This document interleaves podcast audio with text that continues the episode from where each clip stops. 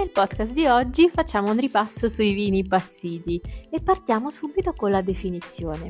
Il vino passito è ricavato da uve sottoposte ad appassimento totale o parziale, che può avvenire in modo naturale in vigna oppure successivamente alla raccolta. Attenzione però, non è consentita alcuna aggiunta di zucchero. Analizziamo i casi in cui le uve utilizzate per la produzione di questo prodotto possono essere raccolte attraverso una vendemmia tardiva, subire l'appassimento, essere raccolte a gennaio o aver sviluppato ad esempio la Botrytis cinerea, la muffa nobile. Come influiranno questi fattori sul vino? Iniziamo dal caso in cui le uve vengono raccolte attraverso una vendemmia tardiva. Quali sono però le uve migliori per la sovramaturazione sulla pianta? Tendenzialmente Tutte le uve possono essere lasciate sulla pianta a sovramaturare, tuttavia alcune come Riesling, Sauvignon, Moscati o Malvasie danno dei risultati migliori per via della loro aromaticità. E cosa succede invece quando un grappolo subisce il processo della sovramaturazione? Nel grappolo chiaramente aumenta lo zucchero, il glucosio, ma soprattutto il fruttosio, che porta ad un netto aumento del grado zuccherino e una leggera diminuzione degli acidi. Si ottiene così un mosto denso che regalerà al vino più struttura ed alcol etilico. Alcune regioni italiane, come ad esempio il Trentino, l'Alto Adige, il Veneto, ma anche l'Alsazia, Germania o Austria, producono dei vini vendemmia tardiva eccellenti. Cito il caso molto particolare del Picolit friulano. I, I grappoli di questo vitigno subiscono l'acinellatura, ovvero un aborto spontaneo parziale degli acini sul grappolo. Quindi questo um, che cosa provoca? Provoca la minore quantità di acini che porta però ad una maggiore concentrazione delle sostanze estrattive. Nel caso in cui le uve invece subiscono l'appassimento, tutto ciò che abbiamo appena citato è maggiore perché aumenta chiaramente l'evaporazione dell'acqua e quindi anche la concentrazione degli zuccheri all'interno dell'acino. Questo processo può essere naturale o forzato. Nel primo caso possiamo parlare ad esempio dell'aleatico di gradoli laziale che ehm, viene prodotto a partire da grappoli appassiti naturalmente in vigna oppure di moscato di pantelleria o greco di bianco calabrese, cui grappoli vengono fatti appassire al sole. Questi sono dei casi rarissimi chiaramente perché richiedono delle condizioni climatiche molto particolari. Nel secondo caso si tratta di disporre i grappoli sui graticci o fili tirati all'interno di un sistema di ventilazione con una temperatura di circa 30 gradi e umidità intorno al 60%. Tutto questo durerà circa 10 giorni. La pigiatura e la fermentazione vengono invece effettuate tra il mese di dicembre e il mese di febbraio. Oppure, per alcuni casi particolari, come il caso di, del vin santo toscano oppure del vino santo trentino, ehm, la pigiatura e fermentazione avvengono durante la settimana santa. Nel caso in cui le uve destinate alla produzione dei passiti subiscono l'attacco della muffa nobile Botrytis cinerea, possiamo parlare di vini muffati. Questa muffa si sviluppa nei territori non troppo caldi e con una buona umidità. Provoca l'appassimento attraverso l'evaporazione, produce la glicerina e mangia gli acidi, regalando al grappolo degli aromi unici. In Italia non ci sono delle zone specifiche per la produzione di muffati, mentre in Francia, Germania e Ungheria sì. Analizziamo questi prodotti.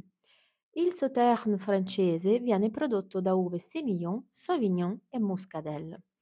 Il più famoso che possiamo citare è Chateau d'Yquem. Poi abbiamo i Trockenbirnauslese dei dolcissimi tedeschi ed austriaci prodotti da Gewürztraminer e Riesling. Sono rinomati per la loro acidità e titolo alcolometrico non troppo elevato. E poi c'è il caso del Tokai ungherese. Sicuramente il muffato più famoso è il Tokai ungherese, che è prodotto a partire da uve Furmint Arche-Levelu e Muscat à Petit Grain. Al vino base, che viene conservato in botti da 137 litri per un anno, viene addizionato il mosto di uve botrizzate e il tutto viene sottoposto ad una seconda fermentazione. Una volta terminata la seconda fermentazione, il vino verrà posto in queste tipiche cantine scavate nella roccia oppure nelle botti un pochino scolme. Questo si fa per che cosa? Per favorire lo sviluppo di mh, un ceppo molto particolare di Cladosporium che è sempre una muffa, ma è una muffa che è in grado di sviluppare una sorta di velo superficiale molto molto simile a quello che si forma ehm, nella, nella, nello sherry, ad esempio.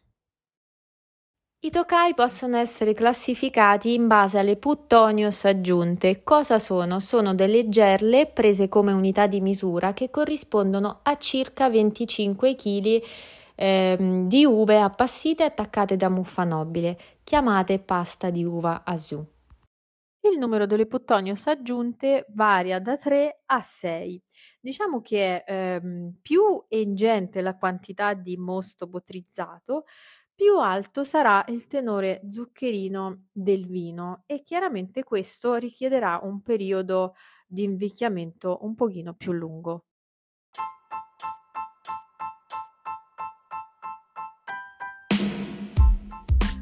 E qui lascio un audioscatto per memorizzare le varie tipologie di tokai.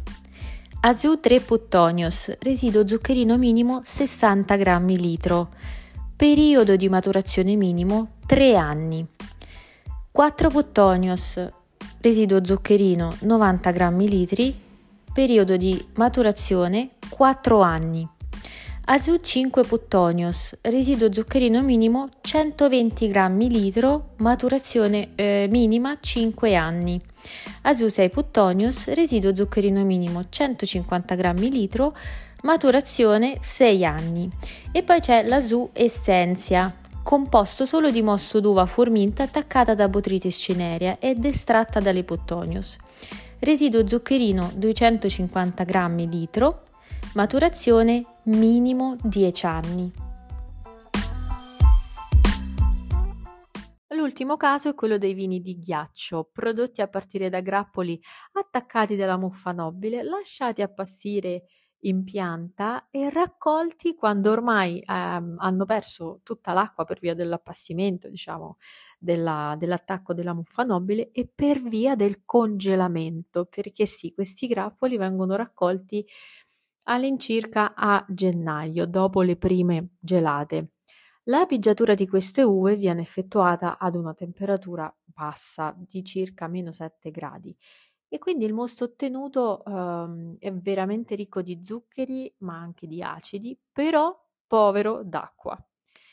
In Italia i vini di ghiaccio rappresentano una categoria di nicchia e vengono prodotti a partire da vitigni differenti.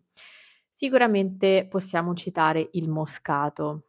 In Canada invece questi vini si chiamano ice wine e danno dei risultati stratosferici con le uve aromatiche ma anche in Austria e in Germania, dove però vengono chiamati Eiswein. Forse la pronuncia non è corretta, ma ci siamo capiti.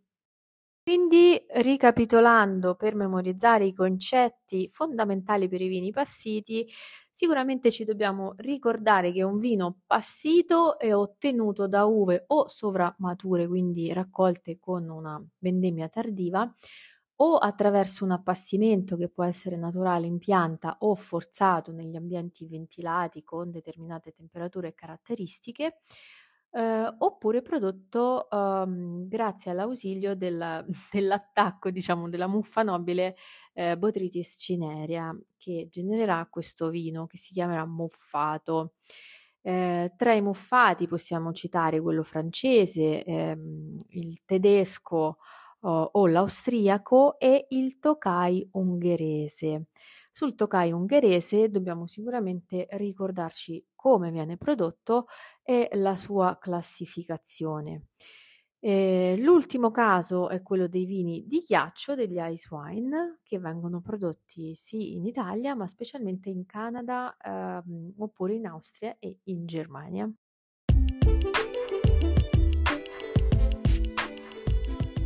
Il nostro ripasso termina qui e io vi auguro buono studio. Vi aspetto sui miei canali social, Instagram o Facebook Olga Cose Wine oppure sul mio sito internet okwineallure.it dove potete iscrivervi alla mia newsletter per non perdervi tutti gli, aggiorn- gli aggiornamenti in merito ai ripassi futuri. Grazie dell'ascolto, alla prossima puntata!